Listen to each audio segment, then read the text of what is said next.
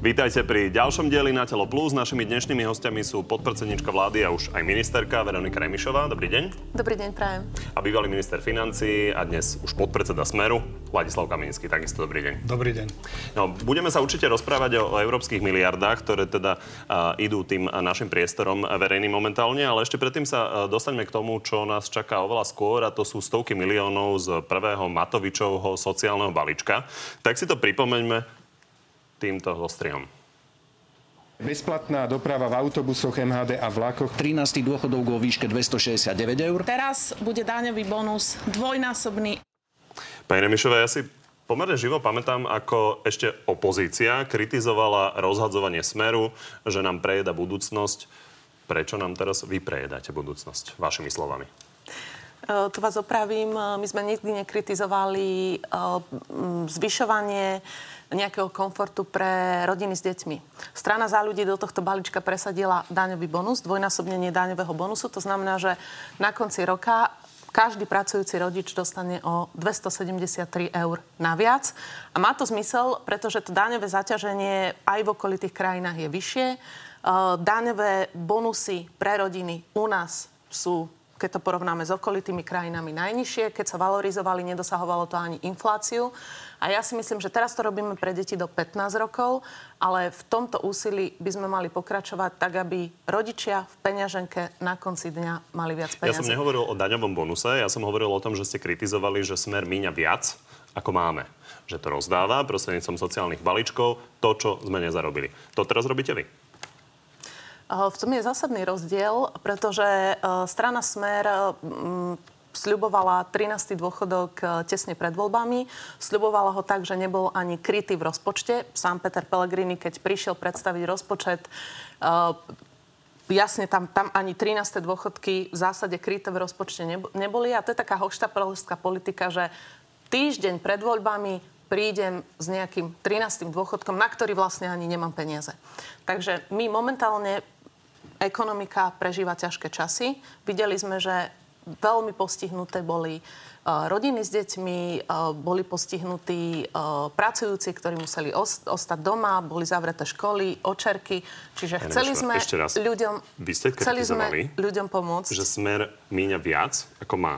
Vy ste si schválili 12 miliardový deficit a zároveň schvalujete balík, ktorý rozdáva peniaze. No a v čom je tá situácia iná? Je zásadne iná, pretože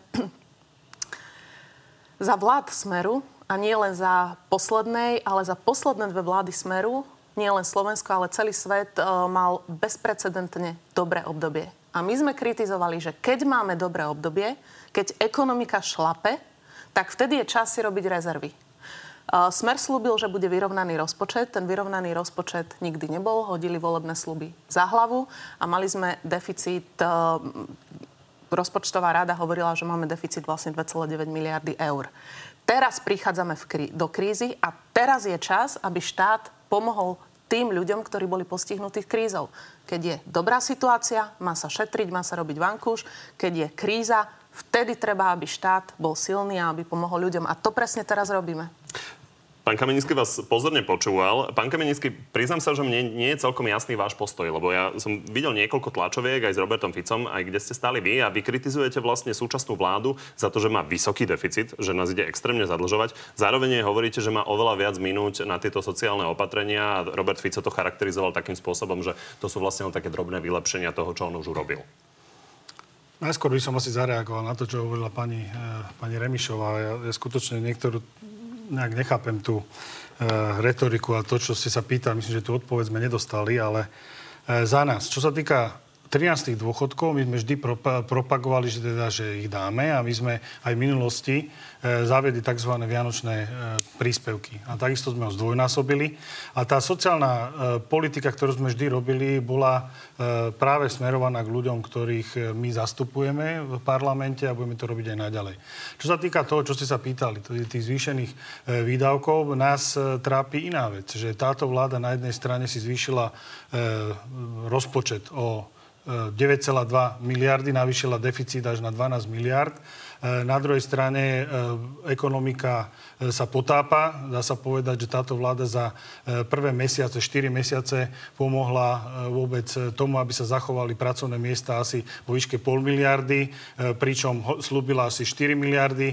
A mne hlavne vadí to, že v samotnom rozpočte nebolo špecifikované vlastne, na čo tá vláda chce dať tie peniaze. Čiže nie je dôležité, my, ja poviem takto, keby tu vláda robila e, kroky, ktoré budú sanovať ekonomiku, ktoré budú zachraňovať ekonomiku. A ja tvrdím, že tú prvú fázu E, koronakrízy, hlavne v tej ekonomickej oblasti, sme absolútne e, nezvládli a to určite e, potvrdia aj tí, ktorých sa to týka. Ja poznám firmy, ktoré napríklad s desiatimi zamestnancami dostali od štátu Dobre, 250... do konkrétnosti. No, no, poviem, dostali na 250 eur na jedného... Na, otázku som nepočul ani vo vašom prípade. Lebo my sa bavíme o tom, že máme teda 12 miliardový ja rekordný odpovedal... deficit a vy zároveň hovoríte, že vláda má míňať viac. Čiže vy si myslíte, že tých 12 miliard ide na niečo zbytočné minúť a nechce ich dať dôchodcom? Ja, ja hovorím tak, že, že vláda e, vláda nemíňa, to, nemíňa peniaze na to, čo by mala. To nerobí, to som už odpovedal. Ja nemám problém s tým, že sa zvýši deficit to som nikdy nepovedal, ale otázka je, ako je špecifikované. Viete, vláda zobrala takto snehovú gulu, hodila 8 miliard priamo do, do tzv. všeobecnej pokladničnej správy a to sú práve tá kapitola, ktorá bola toľkokrát kritizovaná v minulosti a v podstate nešpecifikovala, na čo idú tie opatrenia. Ja hovorím, ak, a to ne, nekritizujem len ja, to kritizuje, kritizuje aj Rada pre rozpočtovú zodpovednosť, že pre mňa nie je dôle, e, nejakým problémom deficit, ale problém je v tom, že nevieme, na čo vláda vlastne tieto peniaze ide vynakladať. Aby sme si to vyjasnili, tak by, by ste mali 20 miliardový deficit a dali viac dôchodcom? Nie, e, takto. E, z, vláda si z rozpočtu robila trhací ka, e, kalendár a keď sa pozriete na to, ako, ako novelizovala dôchodok, tak musím povedať, je to absolútne diletantské. Takto sa nespráva e, v podstate žiadna vláda k, k rozpočtu, to je zákon roka a tak, jak to bolo predstavené, to absolútne nebolo tam... Rozpočet ste mysleli, rozpočet, rozpočet. Nebolo špecifikované, na čo idú tie peniaze. Proste, poviem, si predstavte, že ja ako minister financí, keď som predkladal rozpočet, by som si len tak povedal, že no tak dáme niekde 8 8 miliard, to sa poviem hač s e, miliardami ako s fazulkami a že by ma za to nikto nekritizoval, keby som nepovedal, na čo to ide. Presne to urobila táto vláda. Dobre, a to je to, čo, vami, to, je to, čo ja kritizujem. Miniete ešte o pár sto miliónov viac. nie je to tak. Ja by som určite navrhol niečo, že ideme, ideme robiť nejaké konkrétne opatrenia, by sa museli vyčísliť, povedalo by sa na čo, koľko ide peňazí a na základe toho by sa stanovil rozpočet a mohlo by to byť menej. Ja si myslím, že e, to, to rekordné vzhľadom na to, čo robí vláda. Vláda v podstate na začiatku koronakrízy šetrila, nedala tam, kde bolo treba. Vidíme to aj na naraste nezamestnanosti a môžem vám napríklad... Pán ale aby diváci z toho neboli zmetení. A už to skúsme dokončiť aj z jednej, aj z druhej strany. Tá otázka znela úplne jasne, že je tu vysoký deficit, vy ho kritizujete a zároveň hovoríte, že tam mali byť minuté 100 milióny naviac na dôchodcov. Čiže vy si myslíte, že vláda ide na niečo zbytočné minúte miliardy, alebo ako to môžeme rozumieť? Poviem takto prepačte, pán, pán redaktor, ak táto vláda si dala do, rozpo, do rozpočtu e, deficit 12 miliard, to znamená navyše 8 miliard, tak bavíme sa tu o 13 dôchodkov a pani, pani Remišová tu hovorí o tom, že vláda na to nemá peniaze. Da, dokonca povie to, že nebolo to kryté v rozpočte. Ja sa pýtam, ako bolo kryté v rozpočte napríklad to, že ste bankám dar, darovali 230 miliónov e, z tých peňazí, ktoré sme už vybrali, ako bolo kryté v rozpočte to, že ste dali bankám navyše 150, odpustili 150 miliónov a ďalších 300 miliónov v budúcom roku. To je odpoveď na toto. A čo sa týka, čo sa týka vôbec samotných e, výdavkov, ja hovorím,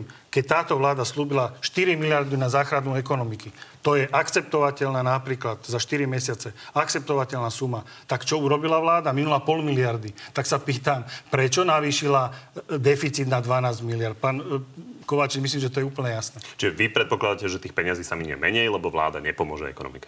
Áno, ja hovorím, vláda šetrí na, nesprávnom, šetrí na nesprávnom mieste, nerobí to tak, poviem otvorene, vidieť absolútne diletantstvo tejto vlády, ako pristupuje ku koronakríze a ja hovorím, bude trpeť ekonomika a dovolte mi ukázať tento graf.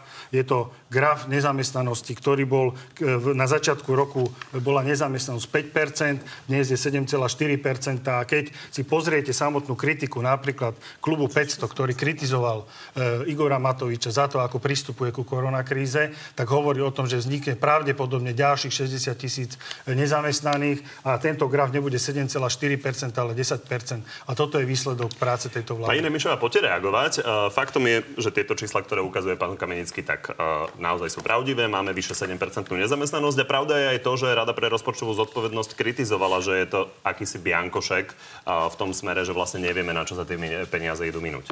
No, najprv zareagujem na dôchodky. Pán Kamenický povedal, že oni teda tie robia zodpovednú politiku a že dôchodcom uh, chceli dať dôchodky. Chcel, chceli tak, chceli dať dôchodky, 13. dôchodok, že im to sľubovali pred desiatimi rokmi. Dali si to na billboardy, 10 rokov nič neurobili a potom, uh, potom im to slúbili. Dva týždne pred voľbami poslal Peter Pellegrini zákon bez medzirezortného pripomienkového konania. Hovorím, nekryté v rozpočte hochštaplerská politika. Prvá vec. Druhá vec. Vy ste rozpočet urobili tak, že ste hovorili, že budete mať deficit 0,5. Nakoniec e, vaša rada pre rozpočtovú zodpovednosť povedala, že bude 2,9 miliardy eur. Druhá vec. Tretia vec. Vy nás kritizujete za to, že dávame ľuďom v ťažkých časoch? Za to nás kritizujete? Ja že, hovorím, plníme, že nedávate to, čo ste slúbili. Plníme sľuby, ktoré my, my, sme, my sme slúbili ľuďom, slúbili sme im zvýšenie daňového bonusu a pomoc pre rodiny. E, dávame autobusy zadarmo, zrušíme e, doplatky za lieky pre vybrané kategórie, pre deti, pre ZTP, pre dôchodcov. Čiže snažíme sa pomáhať všetkým kategóriám občanov. Nezamestnanosť.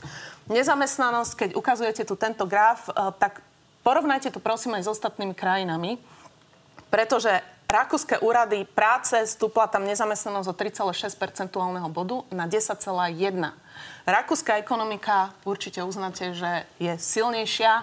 Mali tam lepších hospodárov, ako ste boli vy a majú nezamestnanosť dnes 10,1 My máme nezamestnanosť 7,4 Čo sa týka nezamestnanosti aj v menej zaostávajúcich okresoch, len poviem vaše výsledky. V januári 2017 napríklad v Revúcej bola 23% nezamestnanosť, dnes je 17% nezamestnanosť.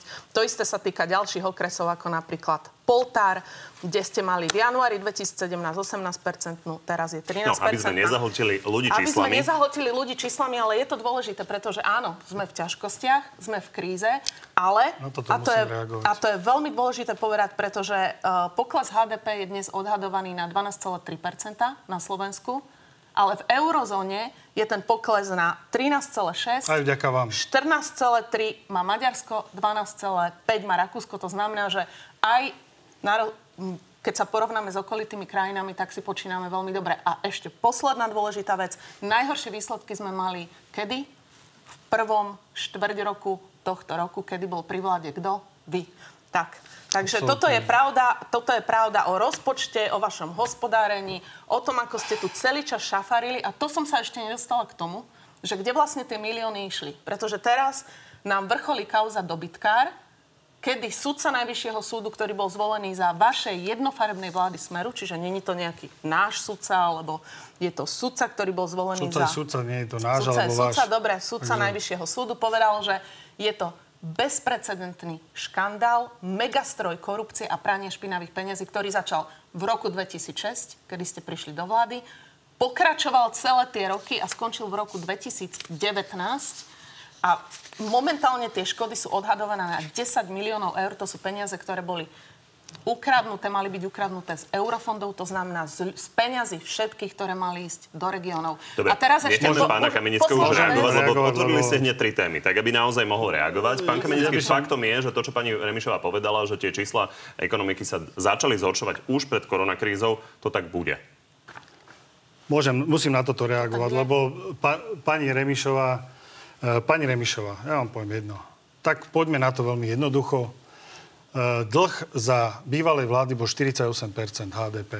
Vy idete, viete čo urobiť? Zaťať najväčšiu valašku, ako kedy na Slovensku kto zaťal idete urobiť dlh na Slovensku 62%. Vy idete nás kritizovať. Čo sa týka nezamestnanosti. Za našej vlády klesala, bola 5, pod 5%. Vy ju stúpa na 7,4 a bude stúpať, lebo vy ste nič neurobili pre ekonomiku, hlavne v tej prvej fáze koronakrízy. Poviem otvorene, e, všetci vás za to kritizujú, vy tu stále rozprávate, komu ste čo dali? Však ste ľuďom dali, firma s desiatimi zamestnancami dostala 250 eur na jedného zamestnanca. Vy tu nerozprávate nezmysly. Ďalšia vec, 13. dôchodky. 13. dôchodky. My sme zaviedli, my sme 10 zaviedli vianočné príspevky, zdvojnásobili sme ich a my, z- logicky vyústený bol 13. dôchodok. Ktorý nebol. Ja by som 13. Ja, som bol ministrom financií, ja by som na 13. dôchodky hoci kedy našiel tých Ale ste 400... nenašli. Prepačte. 442 miliónov eur. A viete, čo ste vy urobili? Vy ste tých 400 miliónov darovali bankám. Prepačte. A to bolo kde v rozpočte? Ukážte mi e, položku, kde bolo v rozpočte, že odpustíte bankám 400 miliónov. Ukážte mi, kde to bolo. Počkajte, nechajte ma dorozprávať. Vy hovoríte o daňovom bonuse. Pýtali ste sa samospráv, či ich to náhodou nebude boleť? Lebo to je 100 miliónov, ktorým zoberete od daňov, z daňového bonusu. To sú ich dane a vy sa samozrejme nepýtate. Vy najprv robíte a potom, potom čakáte, že aký bude e, výsledok. E, Čo sa týka e, nejakých, hovorím ešte, čo sa týka 13. dôchodku, vy ste každého jedného dô- dôchodcu, poviem, priemerný Pán dôchodok... Už sa vraciame k tie- téme, ktorú ste priemerný začali. dôchodok na, Takže na, na poďme- Slovensku... poďme teraz môžem to povedať. reakciami. E, Po, priemerný dôchodok, posledná veta, priemerný dôchodok na Slovensku je 480 eur a vy idete dôchodcovi 200 eur. Pani Dôchodca mal dostať 460 eur. Vy ste ho okradli o 260 eur mesačne. Dobre, vy ste za rok akceptovali teda. tie témy, ktoré Takže tak. máme, takže skúste ma nechať to naozaj e, aspoň čiastočne moderovať. A, takže pani Remišová, skúste zareagovať na to, čo hovorí pán Kamenický, to je dôležité. Kompenzácie voči tým, ktorí to majú teoreticky zaplatiť, či budú alebo nebudú. Veľmi krátko odpoviem aj na to. Dôchodky, toto je rozpočet vlády, keď ste hovorili, že na to nájdete peniaze, hoci kedy, no nenašli ste ich v rozpočte, lebo tu ste Ja tie som peniaze... našiel 200 miliónov tu na ste tie zdravotníctvo, peniaze nemali vôbec som kryté, ale neprerušujte ma, prosím Absolútne vás. Neprerušujte ma. Vy ste naplánovali uh, 13. vlastne vianočný príspevok uh, 150 miliónov eur, my dávame dôchodcom 300 miliónov eur, čiže taká je pravda. Uh, daňový bonus samozrejme budeme riešiť aj samozprávy a budeme podporovať investičné projekty v samozprávach, tak aby aj samozprávy, obce, kraje, mesta uh, jednoducho sme dofinancovali a aby sme podporili investície v regiónoch. To sme momentálne, aj môj rezort teraz to robil, že m, sme oslovili všetkých aktérov a Chceme od nich, aby identifikovali projekty, ktoré sú vo vysokom štádiu pripravenosti. To znamená, že už majú stavebné povolenie, projektovú do- dokumentáciu. Dobre, čiže nedostanú žiadnu hotovostnú náhradu, idete im dať tieto projektové peniaze. Tak, je dôležité, pretože však samozprávy potrebujú hlavne momentálne investície aj na podporenie Je to pracovných informácia miest pre ľudí? A toto im chceme dať. Dobre, poďme na ďalšiu tému, poďme na vaše strany, lebo tam sa toho veľa deje. Uprednostníme smer, keďže vy už máte ten uh, snem za sebou. Pán Kamenický, vy tam máte veľmi výraznú obmenu kádrov. Spokojný? Ja Na som koľko percent to tak odhadujete, že s týmto týmom to viete urobiť? Takto, e, my v podstate, strana sa dostala do nejakej krízy, sam, s tým je, súvisí ten rozpad, ktorý bol v strane, však my si nebudeme hovoriť, že sa to nestalo. E, My momentálne konsolidujeme stranu a my sme si zvolili, ten tým, ktorý sme si zvolili, teda bol odsúhlasený predsedníctvom a ja si myslím, že ako začiatok je to dobré. Samozrejme, my potrebujeme, e, potrebujeme nové tváre takisto ďalej e, hľadať a musia to byť talenty nielen v oblasti nejakej, ne- nielen politiky, ale musia to byť talenty aj v oblasti napríklad nejakej odbornosti. Čiže to je ideálna kombinácia pre mňa a ja si myslím, že takýchto ľudí v strane máme. My stále máme dostatok členov a budeme samozrejme vyhľadávať ďalej talenty. Napríklad Erik Kaliňák, ten by sa asi nestal pod predsedom strany, keby sa nerozpadla. Viete čo, neviem, prečo hovoríte o Erikovi Kaliňákovi. Pýtam sa na to kvôli tomu, že Smer si vždy myslím, zakladal nemáme- na tom, že vychováva myslím, že nemáme tu, a pán Erik Kaliňák že sa pomerne nemáme tu podpredsedom. 50. roky, aby niekto za svoje prezísko musel e, trpieť alebo Vôbec niečo nie, také. to nie, nenarážam Takže- na to, že je to synovec pána Kaliňáka, o ktorom mimochodom hovorí, že to bol jeden z najlepších ministrov, ale ide o to, že je to naozaj mladý človek, ktorý Erik nepôsobil smere dlho. mladý človek, e, pôsobí hlavne v mediálnej oblasti. E, Pre nás je to samozrejme dôležité, nakoľko, ak ste si všimli, tak sme oveľa aktívnejší napríklad na sociálnych sieťach a podobne. A my takisto chceme oslovať aj mladých ľudí. Čiže sme ich dali do predsedníctva, napríklad Igor Melicher, ďalší mal- mladý človek, je v predsedníctve strany. Čiže chceme osloviť aj mladých ľudí. O poslancovi Takáčovi, ktorý sa stal tiež podpredseda strany, o tom ste asi nevedeli dopredu. Ja, čo sa týka Richarda Takáča, poznám samozrejme zo strany. E, hovorili sme o viacerých menách a nakoniec sme sa rozhodli tak, ako sme sa rozhodli. A myslím, že tá voľba je dobrá. E, ja myslím, že ten tým podpredsedov je dobrý. Takisto, čo sa týka, e, ja myslím, že kredit tých ľudí je, u každého je dobrý. Ne, nemusíme sa báť o to, že by tu boli nejaké zásadné, zásadné problémy s niektorými menami a akceptovali to všetci de- delegáti strany a väčšina ľudí bola zvolená aj väčšinou hlasov. No a ešte odpoveď a, na to, na koľko percent si s týmto týmom trúfate?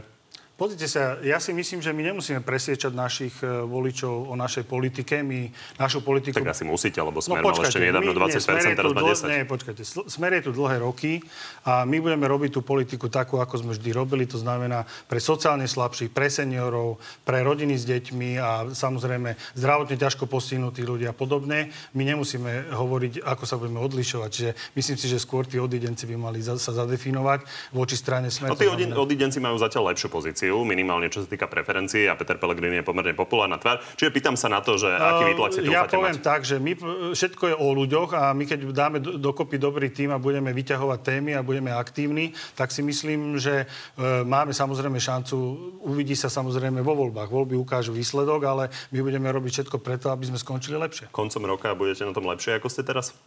Ja si myslím, že určite, lebo strana momentálne, e, pre, my, my sme e, týmto snemom v podstate odštartovali nejaký nový nádych strany a, bude, a e, skonsolidovali sme štruktúry a vieme sa ďalej pohnúť v práci. Takže a tromfnete aj Pelegriniovcov koncom roka? Ako? Tromfnete aj Pelegriniovcov ja si, ja si na to, takto, my si na to, my si na to samozrejme trúfame, ale ja nebudem komentovať prieskumy verejnej mienky, lebo videli sme aj posledné prieskumy, ja si nemyslím, že ten stav je taký, aký e, prezentovala agentúra ako, ale... Máte viac?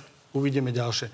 Podľa tých informácií, ktoré hovoril aj predseda strany na sneme a myslím, že to hovoril aj médiám, e, tak sa pohybujeme niekde pol na pol, ale možno niekde sme o 1-2% pod, e, pod e, našimi odidencami. Tak uvidíme.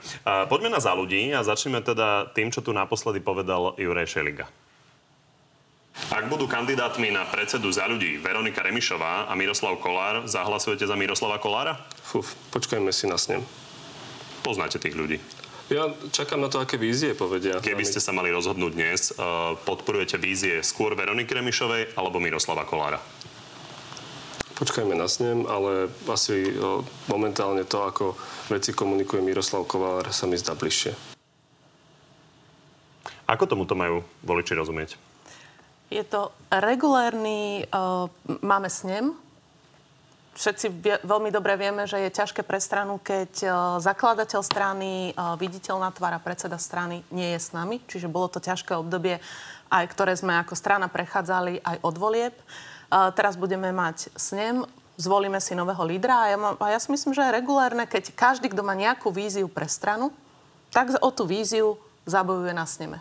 Vlastne aj teraz očakávame, pre, očakávam, prebieha stranická súťaž. Čiže vyzývate pánov Kolára a Šeligu, aby kandidovali? Určite áno. Ja si myslím, že je veľmi dôležité, aby sme sa neokopávali zo zadu do členkov.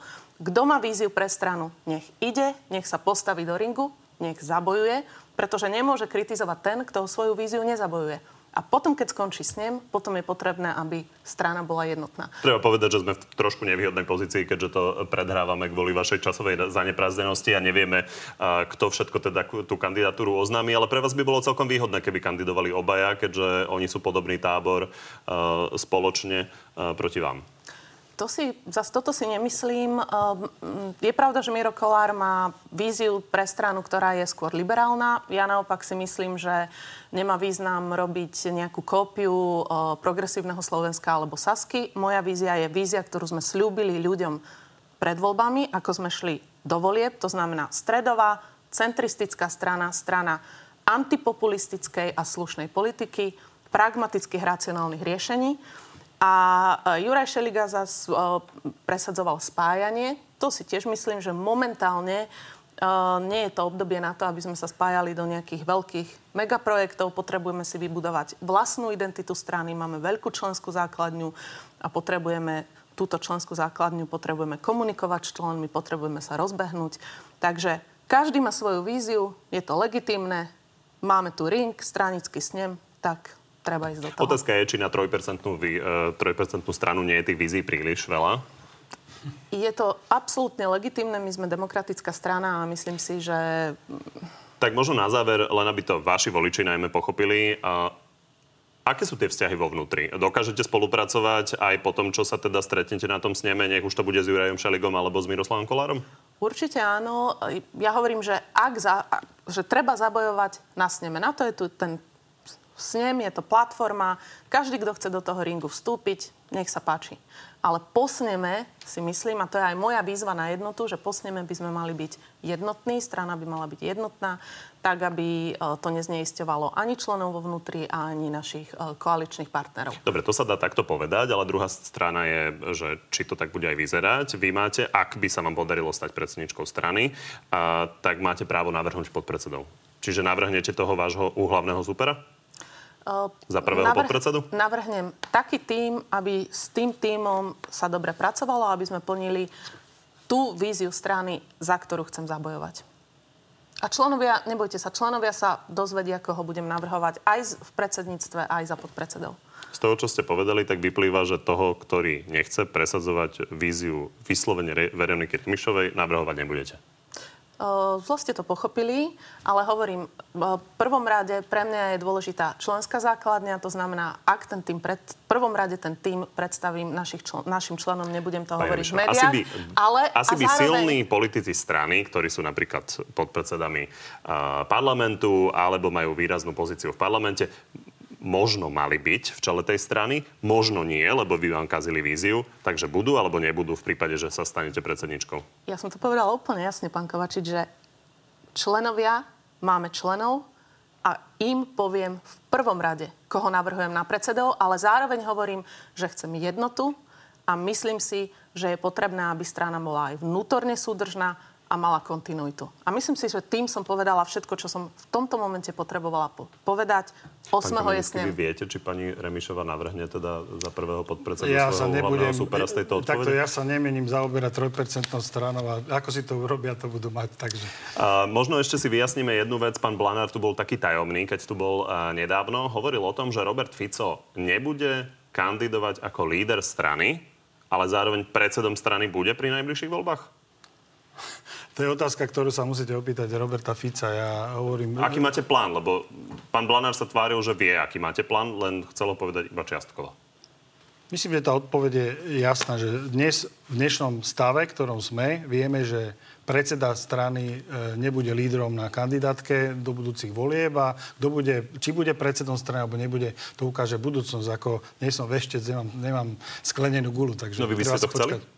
Aby Robert Fico bol predsedom strany pri najbližších voľbách? E, pozrite sa, je prirodzené, že Robert Fico už je v politike veľmi dlho a E, takisto niektorí politici v jeho veku v podstate len začínajú a on už je dlhé roky, desiatky rokov na politickej scéne a takisto e, by rád mal nejakého nasledovníka. Však to bol v podstate aj ten plán, ktorý sme mali a myslím si, že Robert Fico momentálne určite bude robiť všetko preto, aby našiel svojho nástupcu a kto bude predsedom strany. Momentálne si myslím, že je najlepšia situácia taká, že Robert Fico je predsedom strany, potrebujeme ju skonsolidovať a kto sa stane lídrom strany do budúcna, to sa len ukáže. No, Takže... Teraz e, sa hráme so slovičkami lídrom a predsedom. Predsedom. Čiže... Kto sa stane predsedom napríklad? Čiže predsedom Prečo by bolo lepšie, keby bol niekto iný? Postupne? Postupne tá, tá, tá, takto, tá situácia sa musí ukázať a samozrejme všetko má svoj vývoj, nepredbiehajme. My sme, e, my sme veľmi, jak sa povie, e, my sme štandardná strana, ktorá vie a má určité tie nejaké mechanizmy a nastavíme si to tak, ako my budeme považovať za dôležité. Dobre, tak uvidíme. V každom prípade zastavme sa ešte pri jednej téme a to sú miliardy z Bruselu. Ohadzujú sa koalícia s opozíciou názormi na to. Určite sa nevracajme k tomu, či e, sa vyrokovalo 13 miliard alebo 40 miliard, lebo každý si tam počíta niečo iné. Otázka je, či to dokážete robiť lepšie, ako to dokázala robiť e, minulá vláda. Koľko z tých peňazí, tých nových, si trúfnete určite vyčerpať? Koľko viete povedať, že z tých 7 miliard priamých grantov a 7 miliard pôžičiek. Je to približne 7 a 7 miliard tie, tie nové peniaze, 6,8 a 7,5. 5,8 a 7, ale ako hovorím, presné prepočty na každý jedný členský štát sa momentálne analizujú, takže je to taká pracovná verzia. Koľko z tých peňazí bezpečne vyčerpáte? No keď ste sa ma pýtali... Lebo kritizujete smer, pán Sulík hovoril o tom, že uh, nevedel čerpať, že doteraz nevyčerpali dve tretiny eurofondov. Koľko z týchto nových peňazí určite vyčerpáte? Keď ste sa ma spýtali, či to budeme robiť lepšie, no takto vám poviem, že horšie, ako to robil Smer, sa to už robiť nedá. Sme v 7. roku čerpania momentálne a máme vyčerpaných 33%, to znamená jednu tretinu z eurofondov. Keď sme hovorili o rozpočte ešte, prepačte, že čo tam nebolo kryté, tak napríklad okrem nemocníc, ktoré by boli v exekúcii, keby sme to nevyrovnali, tak neboli tam kryté obrovské korekcie, ktoré táto vláda, bývalá vláda, mala z eurofondov. Aj vám ich presne vyčíslim, mám ich tu. Čiže určite Super. to budeme robiť lepšie. Uh, jeden balík peňazí uh, sú balík záchrany, ktorý sa dohodol uh, na európskej úrovni v rekordne krátkom čase a tu si myslím, že negociačný tým spravil veľmi dobrú robotu. A ja by som povedala, že tie peniaze musíme rozdeliť na tri časti. Prvá časť by malo byť na splatenie dlhu z minulosti, to znamená, e, ťažia nás obrovský investičný dlh. Máme tu veľké ekologické záťaže, ktoré ničia zdravie a život ľuďom. Máme tu infraštruktúru, prístup k pitnej vode. Druhá časť peňazí z toho balíka by mala ísť na výzvy súčasnosti, ktoré vidíme, že v kríze máme. To znamená reforma zdravotníctva, reforma školstva, reforma súdnictva, obnova dôvery v právny štát, aj reforma územnosprávneho členenia. A tretia časť tých peňazí by mala ísť na uh, výzvy budúcnosti. To znamená, aby sme doslova posunuli Slovensko o jednu generáciu dopredu.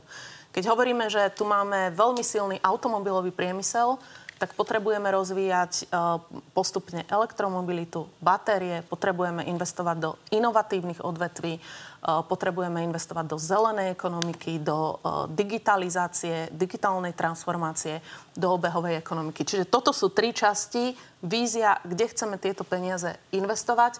A ja si myslím, že takto, že peniazy nikdy nie je nás výš. A určite urobím všetko preto, aby tie peniaze sme minuli transparentne, férovo, na čas a samozrejme bez korupcie. Všetko preto je jedna vec, to hovoril aj Smer, čiže koľko percent z tých peňazí, ktoré nám boli novo pridelené, určite miniete. Za tie tri roky, tak ako je to naplánované. Z balíka fondu e, obnovy minieme všetky peniaze. 100%? 100%. Ale opravím vás, do, z, počas troch rokov tie projekty, alebo takto, tie peniaze musia, musia byť, byť zazmluvnené, nemusia byť vyplatené. Pán Kamenický?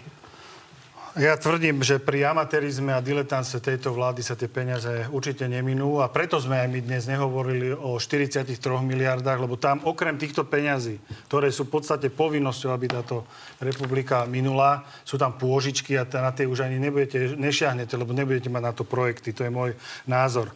E, čo sa týka Viete, hovoríte o svetlejších e, zajtražkoch, ale ja poviem jednu vec vy nezvládate ani to, čo sa deje momentálne v koronakríze. Nie je to, čo bude... Vy hovoríte o reformách, ktoré budú platné za 5 až 10 rokov. My musíme najprv vyliezť z jamy. My sme sa dostali koronakrízou do jamy a musíme sa dostať na tie 5% nezamestnanosti, na 48-percentný dlh, nie na 62-percentný a musíme mať čo najvyššiu zamestnanosť. A to je to, čo vy potrebujete dosiahnuť. Vy tu hovoríte ako keby o nejakých e, svetlých, bud- svetlej budúcnosti. Prepačte, pani Remišová, ja hovorím, vy musíte vyriešiť momentálne ekonomické problémy Slovenskej republiky. To sa vám e, nedarí. A ešte, a keď ste si do mňa kopli, tak si kopnem aj ja do vás, nakoľko e, poviem jednu vec. Vy ste vyvolali tzv. kauzu e, Water, Watergate slovenský, e, kde, ste, e, kde ste v podstate na 40 hodín zavreli 4 ľudí do basy bez toho, že by niekto čoko, čokoľvek vedel o tom, čo sa stalo.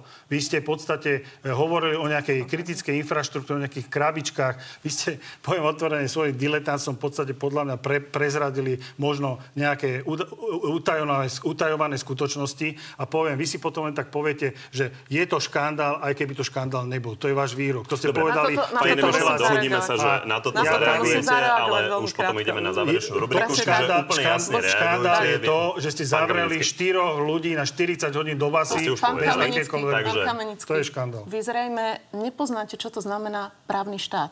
No, to, a ja sa to tomu vôbec vy. nečudujem.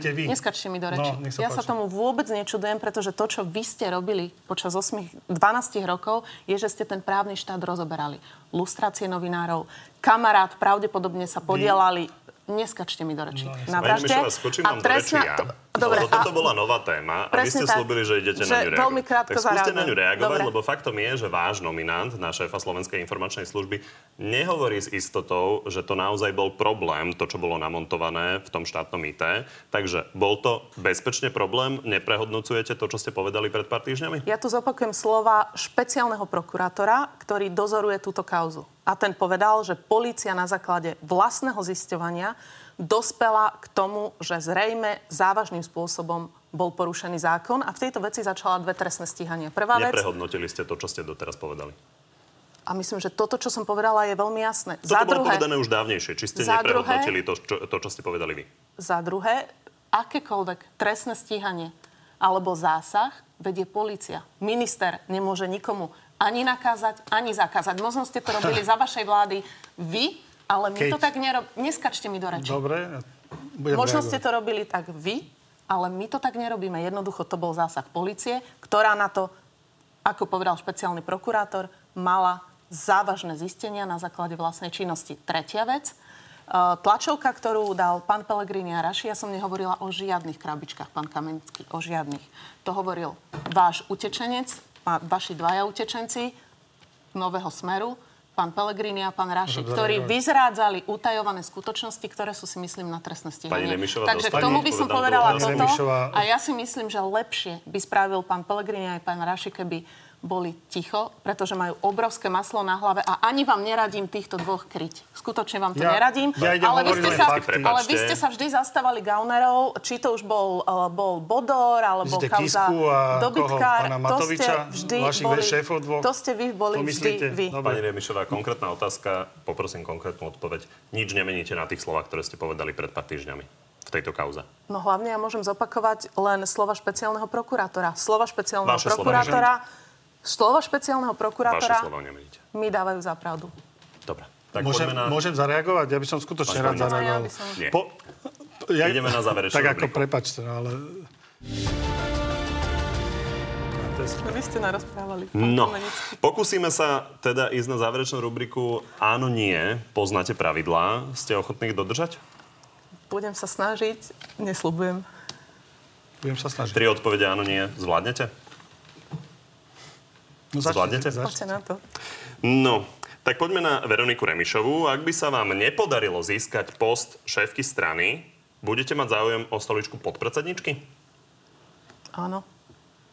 Ak naopak vyhráte, budete presadzovať spojenie so stranou spolu tak, ako to chcel, chcel Juraj Šeliga? Už som povedala, že ja budem za úzku spoluprácu aj s mimoparlamentnými stranami, hlavne pri odborných témach. Ale ja, ale ja si myslím, že my sme svojbytná strana a momentálne si potrebujeme budovať našu značku. Čiže nie. V súčasnosti nie, prídu komunálne voľby, tam môžeme hľadať koalície. Ak by ste boli poslankyňou, hlasovali by ste za návrh Anny Záborskej o interrupciách? To vám momentálne neviem potvrdiť ani vyvrátiť. Bude druhé čítanie, kde sa podobe, ako bol pravdepodobne... predložený. Či by ste zahlasovali? pravdepodobne bude ten zákon ešte meniť. Poviem vám, keď bude v druhom čítaní. Keby ste boli v prvom čítaní poslankyňou, zahlasovali by ste zaň? Viete, že ja si každý ľudský život veľmi cením, čiže pravdepodobne áno, ale poviem vám, že ten zákon, do podrobností som ho neštudovala, keďže mám do svojich Dobre, povinností vo poďme na pána Kamenického. Zo strán, ktoré sú dnes v parlamente, je pre vás najbližším partnerom hlas? Ja by som ne, nedefinoval, kto bude pre nás e, najbližším partnerom. Bude záležať na Pýtam sa výsledku. teraz, volieb. či z tých, ktoré sú v parlamente, sú vám najbližší ľudia z hlasu. Dá sa povedať, že áno, od, vyšli z- od nás, takže ak teda môžem, mám odpovedať áno, nie, tak áno. Vy ste bratislavským funkcionárom Smeru a vašim krajským predsedom je pán Martin Glváč. Chceli by ste, aby v tej funkcii pokračoval? Momentálne v nej pokračuje a bude sa samozrejme, e, do, je, je členom predsedníctva a či by som chcel, e, poviem otvorene, e, ja osobne možno by som si vedel predstaviť nejakého mladšieho človeka na tejto funkcii, takže uvidíme.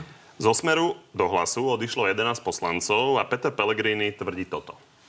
Ešte sú aj poslanci Národnej rady, ktorí e, rozmýšľajú a v septembri by sa chceli vyjadriť. Ste si istí, že v septembri nikto neodíde? Ja si myslím, že ten e, poslanecký klub je stabilizovaný a ja neviem o nikom, kto by odchádzal od nás.